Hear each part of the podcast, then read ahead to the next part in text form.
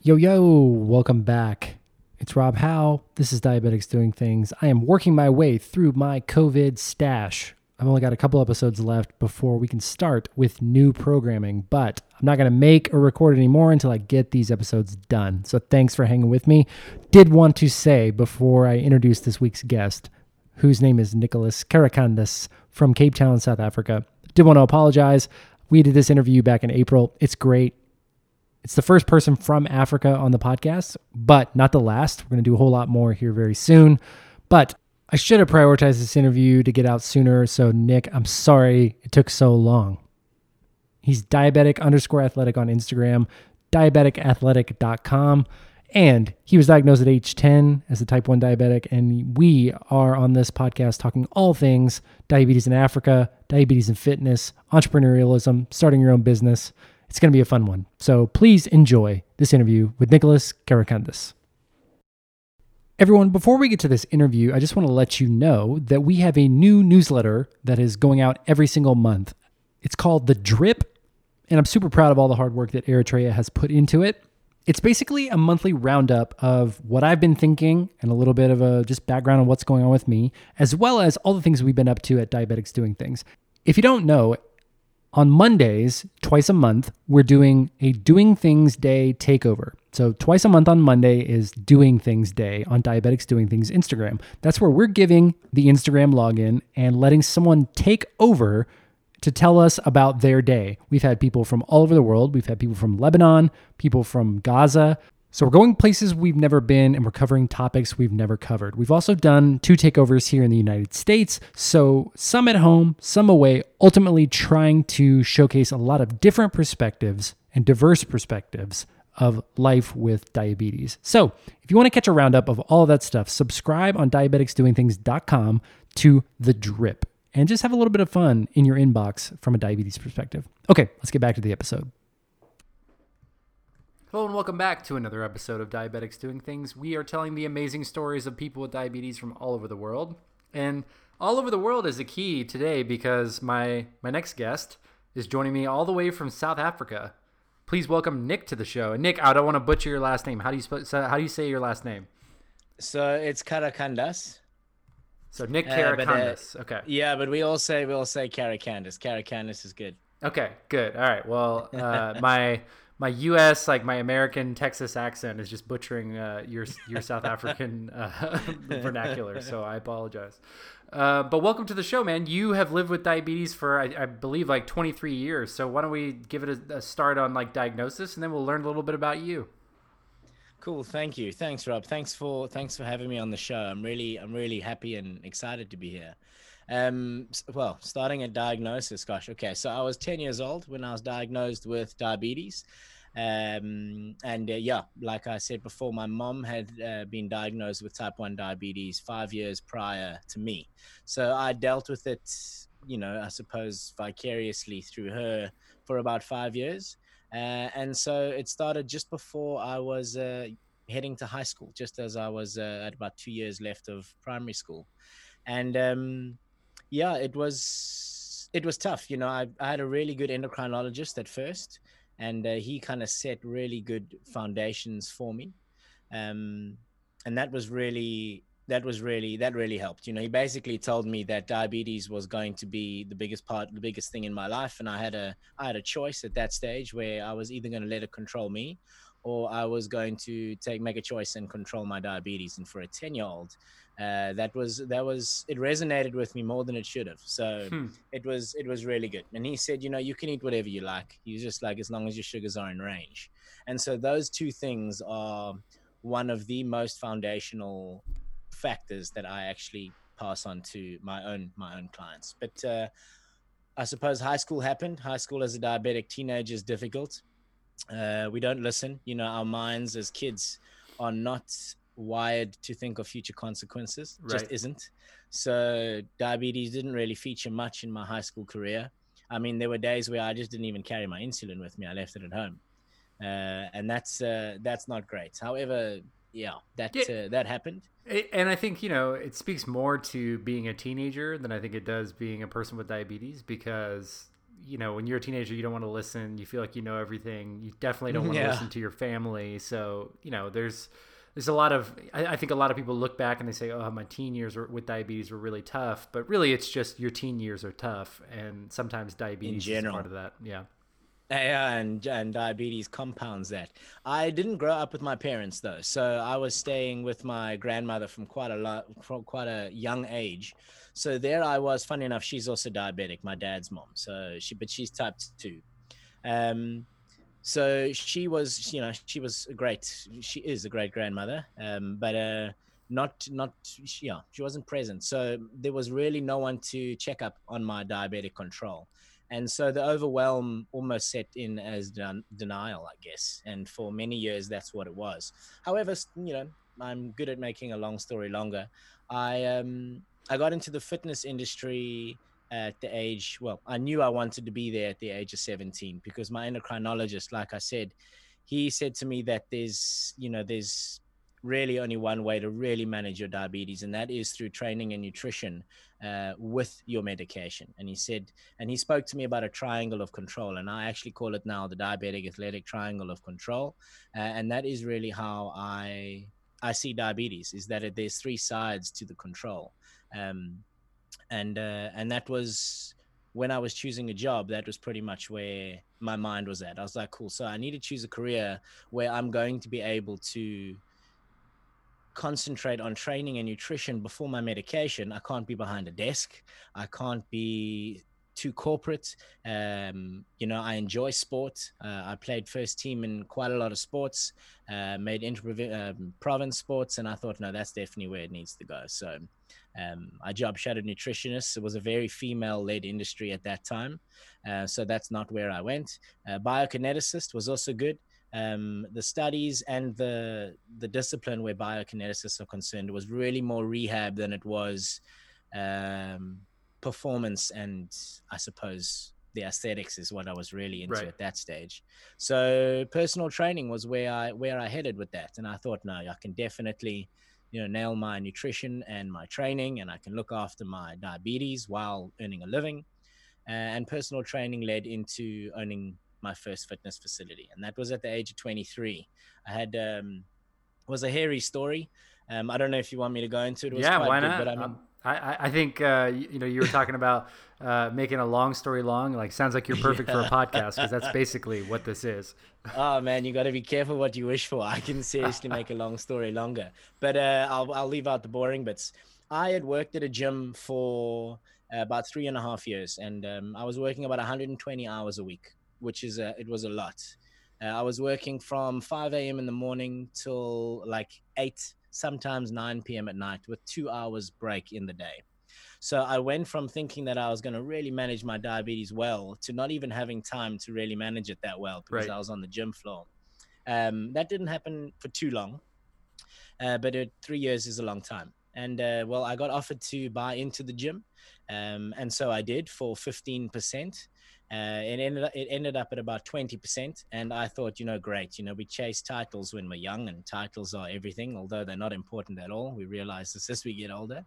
And i was like wow okay. So i've moved up from personal trainer to gym owner. This is great 20% i was like sweet. Um, you know they were taking 55 to 65% of my salary at that time anyway. So it was 120 hours but still kind of selling the tv to pay for the tv license at that stage. Um, but uh, yeah being being 22 years old 23 years old i didn't actually find out much about the business. So i'd actually bought 20% of 3 million rand debt that the gym had. Uh, so that was a shock to the system. So i went from yeah it was the start of my career to going cool well now i'm 3 million in the red. Uh, what now? And so my girlfriend at the time who's now my wife and mother of my child uh, she's an attorney, and she basically came in and listen, and said to the owners, "Nick's going to take the assets of the business, and you guys are going to take the liabilities because it's yours, and that's where it's come from." And um, that was that, and that was how I had my first, I suppose, clientele base all to myself. Uh, and I really had to roll with the punches in and learn how to manage a f- fitness facility and uh, and everything, tax, business, people, yeah, uh, and everything else from there and I think that's one thing that I love talking to people who own their own businesses about because the challenges that you're describing kind of they just come with a territory, right? It's like you yeah, say you want to own your own business, but you don't really know what goes into that until you buy into it, and you have to like. Everybody thinks it's so cool to work for yourself until you are working for yourself and like not doing a good job, and you have to like give yourself a performance review. You know, like yeah, because no one else can manage end. it for you. Yeah, and in the deep end, I mean, it was deep end of note. You, you either swim or you sank. It was just one right. of those things kind of like diabetes, right? We don't know anything about it. We got it, and we just say, right, you can deal with it, and hopefully live well, or don't deal with it, and you know complications come knocking. So um, that was that, and obviously being a diabetic, I had started diabetic athletic at that stage already. I had. Uh, you know, I was making diabetic athletic tops and I had a blog, diabeticathletic.wordpress.com, you know, free blog and so on and I wrote articles about it, but I never really got into the diabetic niche because I didn't feel as if I didn't feel educated enough to do so. So I kept it very non-diabetic with a diabetic athletic kind of name, and it was on my my sports performance and uh, and so on. Um, and so that went on. I uh, closed that gym down um, just because the lease came to an end, moved up uh, to a facility double the size. Um, that was for another three and a half years. Moved out of there, moved into an even bigger facility, and then I really started to take diabetic athletics seriously. I mean, I'd been I'd owned fitness facilities for about eight years now then, uh, and realized that there's really no money in the owning of gyms. The it's it's difficult to make a good living because the overheads are so high. Margins are so low. Yeah. Yeah, yeah, and the margins are low. So you know, rent is really high you need to have a whole lot of members to be able to pay staff to be able to run the facility and then take enough home to to live well um, and so i i closed the gym down and i decided that i needed to figure out how i was going to take my in-person training um, and figure out how i was going to move that online so that i could provide a service either as good or better to diabetics um, around the world, and that's really where I started making diabetic athletic a full uh, a full time job. And you know, as you're making that shift, obviously you really understand the you know fitness business uh, from like owning a gym perspective than like an actual brick and mortar gym. Was it you know was it challenging for you personally? Did it feel like taking a risk to jump into something that's a little bit more online? That did it feel different or did it feel right at the time? it felt right, but I think it felt right because ignorance is bliss. You know, I didn't know I didn't know how hard online would be. You know, online when you try and you know, my service comes from a place of empathy because I am diabetic and I've lived the very struggle that I try and provide a solution for. And it's a very real struggle and it, we need those very real solutions.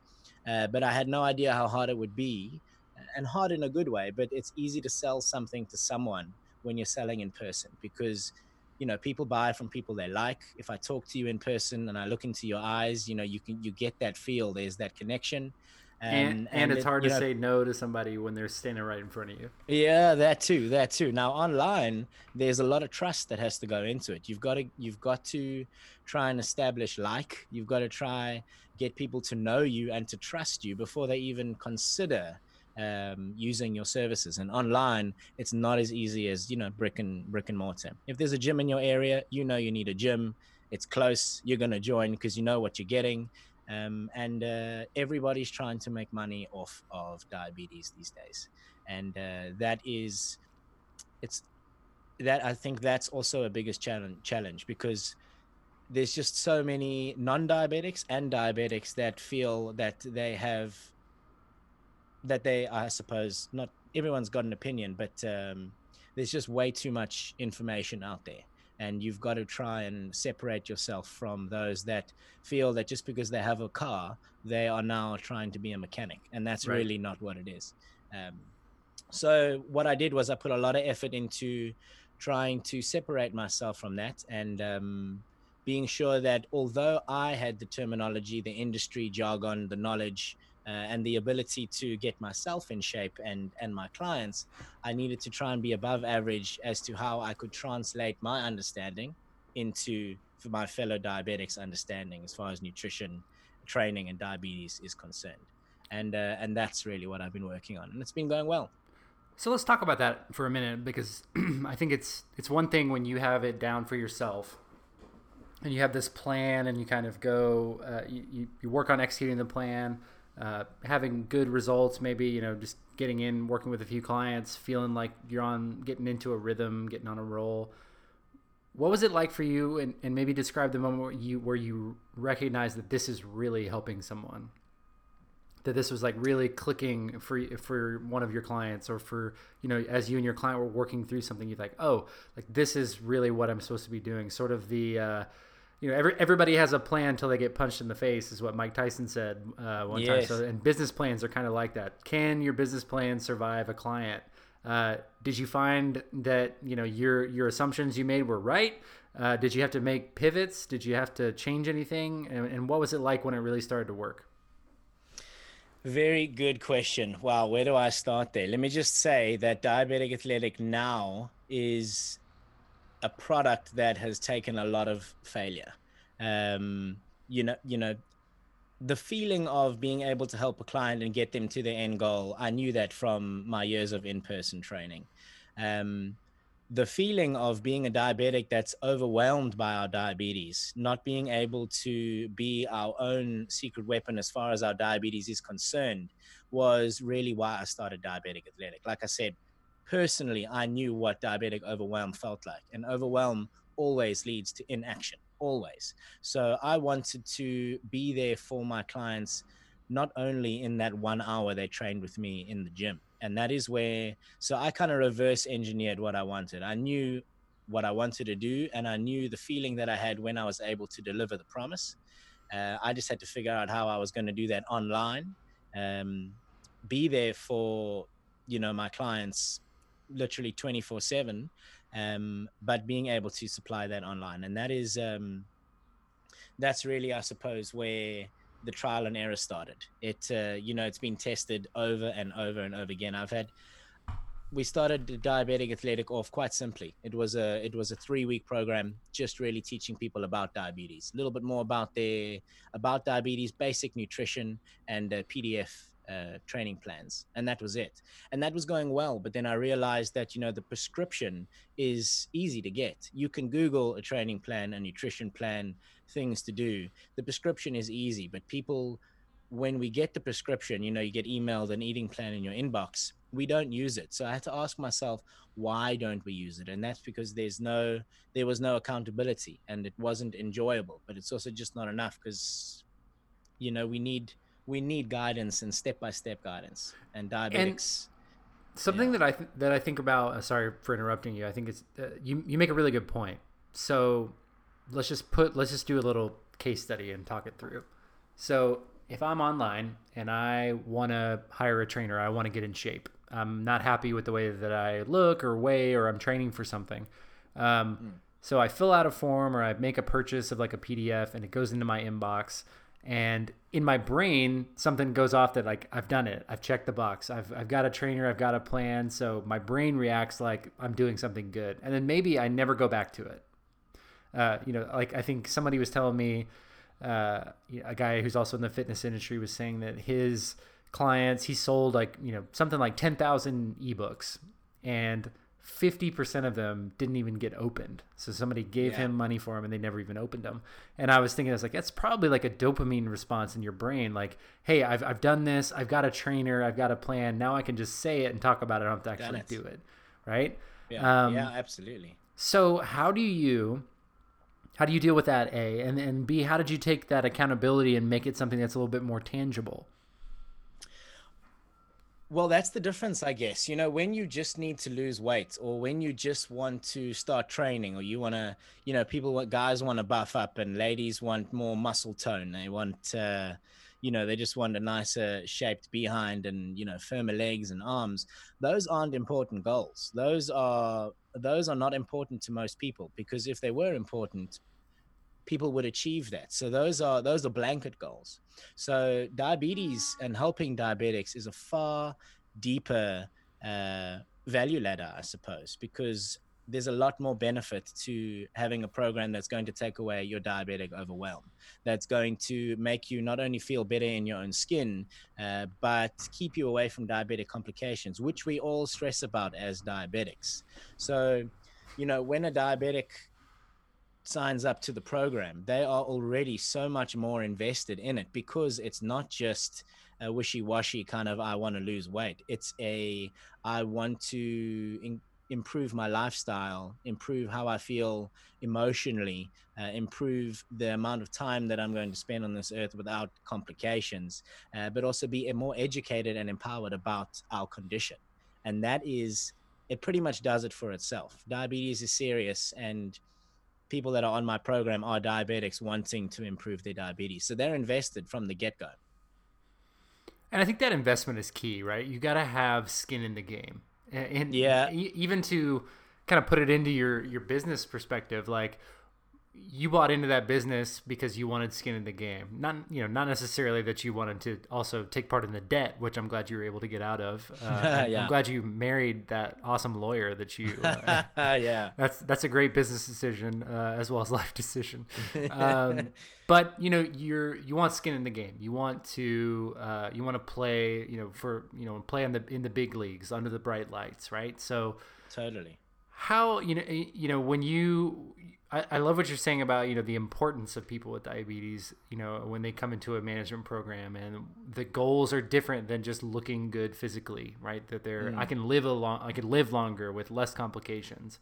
Um, what's your approach for when you first start with someone? What do you what are the questions that you ask as you go in and kind of take on a new client well, the thing is, diabetes is diabetes, right? Diabetes is the same for all of us. However, all diabetics are different. So you have to kind of understand where the client is coming from. So, for example, if you were if you were you and uh, you came to me, I would want to understand how your life with diabetes has been so far. You know, what are your stresses? What are your struggles? Because if I don't understand your struggles, there's no ways that I can help you to overcome them. And for most people, now I'm generalizing, it comes down to diabetic education. How well do we know how our diabetes works? Yes, we know that. Uh, well, do we? I mean, we all think, a lot of us think because we've seen that carbohydrates are the enemy, but are they the enemy? Carbohydrates are only the enemy to a diabetic that's uneducated as to how carbohydrates affect us as diabetics. So once we understand that we are, one, as diabetics, resistant to insulin, and two, carbohydrate intolerant, we can then make far more educated decisions to live a life where we actually enjoy being a diabetic, where we actually get to enjoy foods that we eat because we've got the empowerment and the education to make educated decisions to live the life we want to live with diabetes that isn't out of range. And when diabetes is in range, diabetes isn't happening. It only happens when our sugars are out of range. And that translates into absolutely everything. When you're not stressed about your diet your sugars being out of range when you have small micro wins on a weekly basis that your weight is actually coming down your sugars are in range you're less dependent on your medication uh, that translates into almost and pretty much absolutely everything you do. And that's the biggest win because you see how people's mindsets change. You see how their approach to their own condition changes uh, and as a diabetic i know that feeling and that is that is exactly why well one why i do it uh, and two i know exactly what's going on in your mind when you're feeling a lot more confident as a diabetic because well we're in the same boat. Right you've experienced it. Yeah. So i want to change gears and shift gears a little bit if you're if you're open to it. Um, cool. one of the things that i think a lot of my listeners often respond well to when I have guests from overseas on the podcast is learning about what it's like what it's like to live with diabetes in uh, another place. So you are the first guest, I believe the first guest from Africa on the podcast. So okay, uh, cool. you're representing all of Africa here. So uh, yeah. at least for now. Um, what's what's it like for a person with diabetes in South Africa? What just give us a give us an idea of what people with diabetes are going through. Sure. Uh, that is uh, that's a good question. So it's changed over the last 23 years that I've had diabetes. When I was first diagnosed with diabetes, I was getting my insulin at a government hospital. Um, the endocrinologist that I had, Dr. Francois Bonici, Um, he's also uh, well, well, his wife's Greek like me, and he's an Italian. Uh, but um, he moved to a private hospital where he still is now. So I was at a government hospital, and the government hospitals here, our our healthcare system is not a very good healthcare system. It's you know we've got good hospitals, but things aren't run well. And uh, so I would miss a day of school to go fetch my insulin from the hospital, and I'd get there at like seven, eight in the morning, and I'd have a number of like 323. Hmm. Uh, and the way we wait in queues here, uh, especially the African community, is that they put their shoes behind each other and then they all go sit down. So the shoes keep their place in the line. Um, and then, you know, there's things about theft. You know, I had a pair of shoes stolen once uh, by doing that. Um, little did I know that they don't actually bring the shoes that they were wearing. They brought another pair of shoes, and I learned that quite quickly. But sometimes I'd wait there all day long to have to go back the next day and mm. get another number of like 320 something. Um, so that was that was interesting. But I think in general, um, for diabetics here in South Africa, it's actually it's not. I don't think it's I don't think it's bad at all. Um, if you're not covered by medical aid, insulin isn't too expensive. Um, it's pricey, but it's not too expensive compared to um, to other things. And uh, the insulin that you do get for free from the government hospitals isn't so bad. It's just not as fast acting as I would have liked. I can't remember the name um, of the insulin I used to use back then. Uh, but yeah, I had to wait like 30 minutes before I could eat, and then it was it was a mission. It wasn't as fast acting as a you know Humalog or whatever other fast actings we use but not bad. And the doctors that were on the you know the public system, they they are great. It's just you are in a very long queue of fellow people using that same system. But it's great. I mean, it's it's not bad. And what is what would you say the like diabetes community is like? Do you think people are open about it? Do you think that they're more personal and keep it very private? Is are there you know uh, advocacy foundations or organizations that you know that are to help people with diabetes or anything like that? You know, funny enough, here in Cape Town, there isn't much of a diabetic community. There are a few fellow type ones that are trying to get it off the ground, but there are no real type one meetups and that kind of thing here.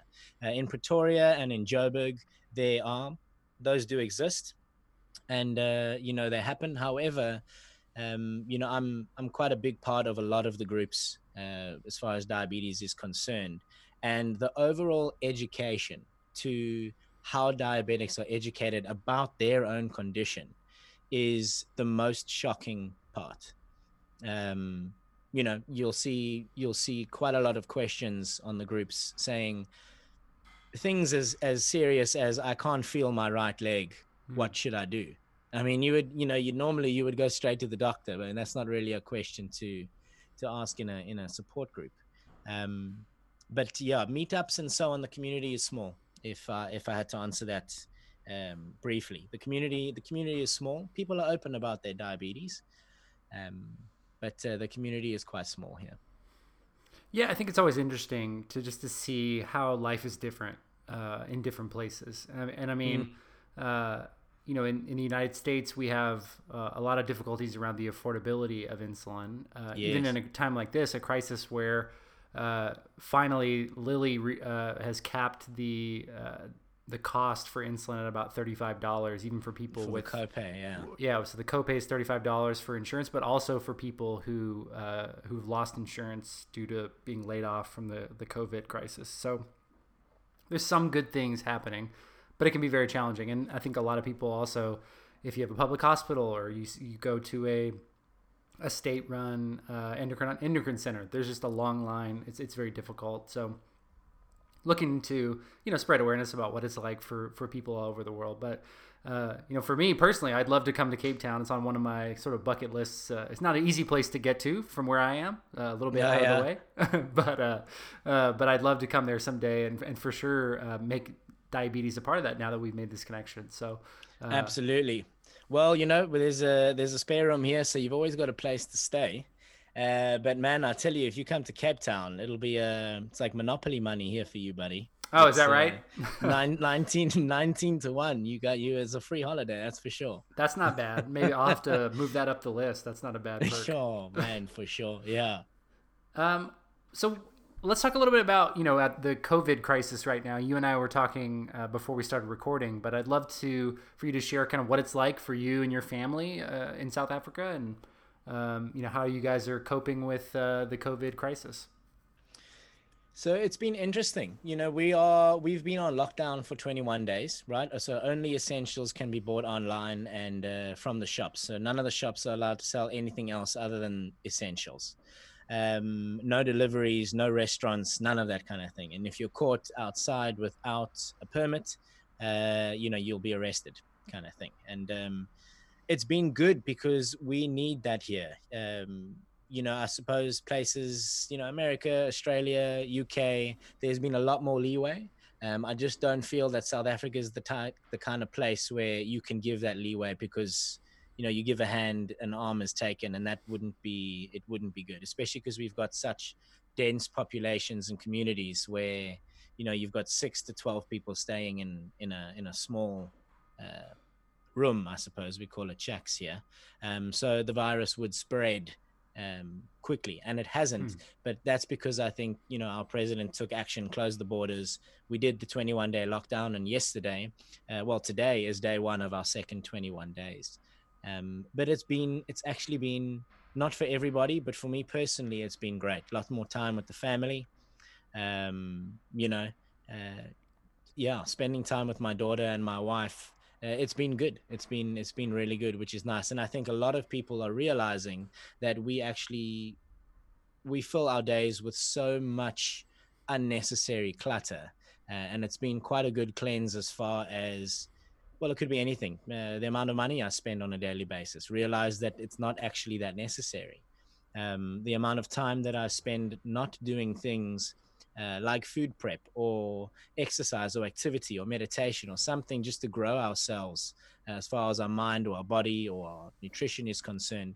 Uh, I think a lot of people are finding out that we've actually got a lot more time for ourselves and how important that actually is. Yeah, I think for me as well, like you talked about consumerism and, you know, things that I need versus things that I want or I just Mm. like. You know, I look at my, I was joking with some friends via text. I have this like shoe rack in, in my closet and I've worn like one pair of shoes for the last three weeks, you know? So I look at my, like, do I need all these shoes? Like what, you know, I think really questioning, you know, what we, things that we used to think were really important suddenly are not that important anymore. And we're able to, uh, you know, have fun with family and friends and uh, eat good food and treat ourselves well and, you know, exercise and find time for meditation and journaling and reading and things that are good for us. Uh, and I think there is just a, a good recognition of essentialism uh, and what's really important. And I hope that Totally. that's one of the things that uh, you know extends beyond this sort of crisis that we learn from because I think it's it's it's scary, but it's nice to have uh, a reset from time to time of what's really really important. So, well, I'm glad you and your family are safe above all. Yeah, yeah. Thank you very much. The world it was spinning a little bit too fast, though. I think everybody needed just to pull the handbrake up in some way. You know, so obviously there's those that are getting hit unnecessarily hard during this time. Um, but I think as a whole, the world needed to just spin a little bit slower, and that's what this has done. Yeah, I agree, and I, and like you mentioned, there's a lot of people that have been affected. A lot of friends of mine and have been lost work or you know reduced hours or furlough or things like that. And obviously, those are are terrible tragedies, and we got to make sure that we take care of each other. But I agree with you. Uh, It's nice to have the world spin a little bit slower from now, and and at the same time, my business uh, is like and yours as well take place mostly online. So uh, it's pretty been pretty much been business as usual for me, except in the same place. the yeah, few yeah, weeks. yeah, yeah, yeah. So I actually, when I closed my gyms down in June 2017, I actually closed my fitness facilities down. Um, my lease was coming to an end, and um, well, the the rate at what my my rent would be going up from what it was was just ridiculous. And so I decided to. That's when I decided, right, it's going to be online from now. And um, I must say, I um, I kitted out my garage. I kept the things that I wanted to keep here at home. Uh, it's about 250 square meters, and I built a nice thatch lapa outside. We've got a thatch house, so we just extended the thatch slightly for the gym. and then people in Pinelands kind of found out um, that there was a gym here and who I was, and started eight week courses, and that had been sold out for about 95 weeks. And then fast fast forward, we're here in the in the COVID pandemic, and I've got to say, once this is over, I uh, I don't think I will be carrying on training people uh, in person. I've really found the value of the time that's needed for myself, which is quite cool. And it'll be tough because that's an income stream gone. Um, but income stream gone versus growth mentally and more time for my diabetes and and so on. That's important to me, and that's that's priceless. I think it is, and finding that balance, I think, is very difficult. Uh, just normally, uh, but having something to kick you into thinking about it, like a little bit of external stimulus, sometimes makes it a yeah. little bit easier to make those decisions. For, forced to, forced to, which is what, yeah, I say the same thing about diabetes. One day you, you, the next day you're getting told, right, you got to deal with this condition, and if you don't, X, Y, and Z, uh, and so you think, okay, and then you do it, and uh, that's what this has been. Well, Nicholas, thank you so much, man, for taking the time uh, and for coming on and just just a great interview. I'm glad we met. Uh, I'm glad we got to have a chance to have a conversation because, uh, yeah, you and I think a lot think about things very similarly, and uh, I don't know. It's great to meet you, my friend. Likewise, um, buddy. Thank you so much. Before before we go, I'd like to give you a chance to say if you, if you wanted to leave one thing that you want to just say to people who are listening to listening with diabetes, what's one thing that somebody with diabetes listening could take away from you? What's the one thing you'd want them to know? Wow. Okay. One thing. Uh, I would say that we need to realize that diabetes is important and we can't put ourselves second um, or our diabetes if we're wanting to look after the people that are closest to us. You know, often you'll hear people say that they don't have enough time uh, to look after themselves because they're busy moms or they're working moms. The thing is that our loved ones deserve us at our best. And if we're not at our best, we can't give them our best. Uh, and diabetes is a beast, and we have to learn to control the beast. And it's not hard if you have the right kind of support system. Diabetes comes down to, well, anything comes down to the the support system you have. Um, and the better your support system, you know, we need to make as diabetics, we've got hundreds of decisions that we have to make in a week. And when we've got a support system to help us make those decisions, life in general becomes a whole lot easier education, uh, understanding your diabetes is very important. Put some time into concentrating on, like I said, the triangle of control. Uh, just some kind of activity. You don't need a gym membership. You just need to improve your overall activity throughout the day. Eat foods that are friendly to your diabetes, that don't cause you the need to create more management issues as far as diabetes is concerned. And you'll find that uh, what can be a curse is not so much a curse. It's a blessing. And uh, well, we're not alone as diabetics. We've got a massive community around the world. Uh, and all we need to do is reach out and ask for help. I love that, man. That's uh, some great advice. And uh, I totally agree. And I know it, being involved in the community has changed my life. And uh, all that, all it took was me to choose to opt in. So, yeah, exactly. Nicholas, thanks so much for your time, man. Um, and uh, for people who want to follow you and uh, the Diabetic Athletic, where can they find you? Uh, Diabetic Athletic. If you're on Facebook, Diabetic Athletic. If you're on Instagram, Diabetic underscore Athletic. If you're on YouTube, Diabetic Athletic or diabeticathletic.com. Uh, I've got a lot of free resources out there as well. So it's not all charged services. Like I said, the service comes from a place of empathy and a place of shared struggle. So there are free three week training and nutrition programs that are out there uh, for you to use. Um, all you need to do is just message me and I will, uh, you know, and I'll send you, I'll send you that via Facebook.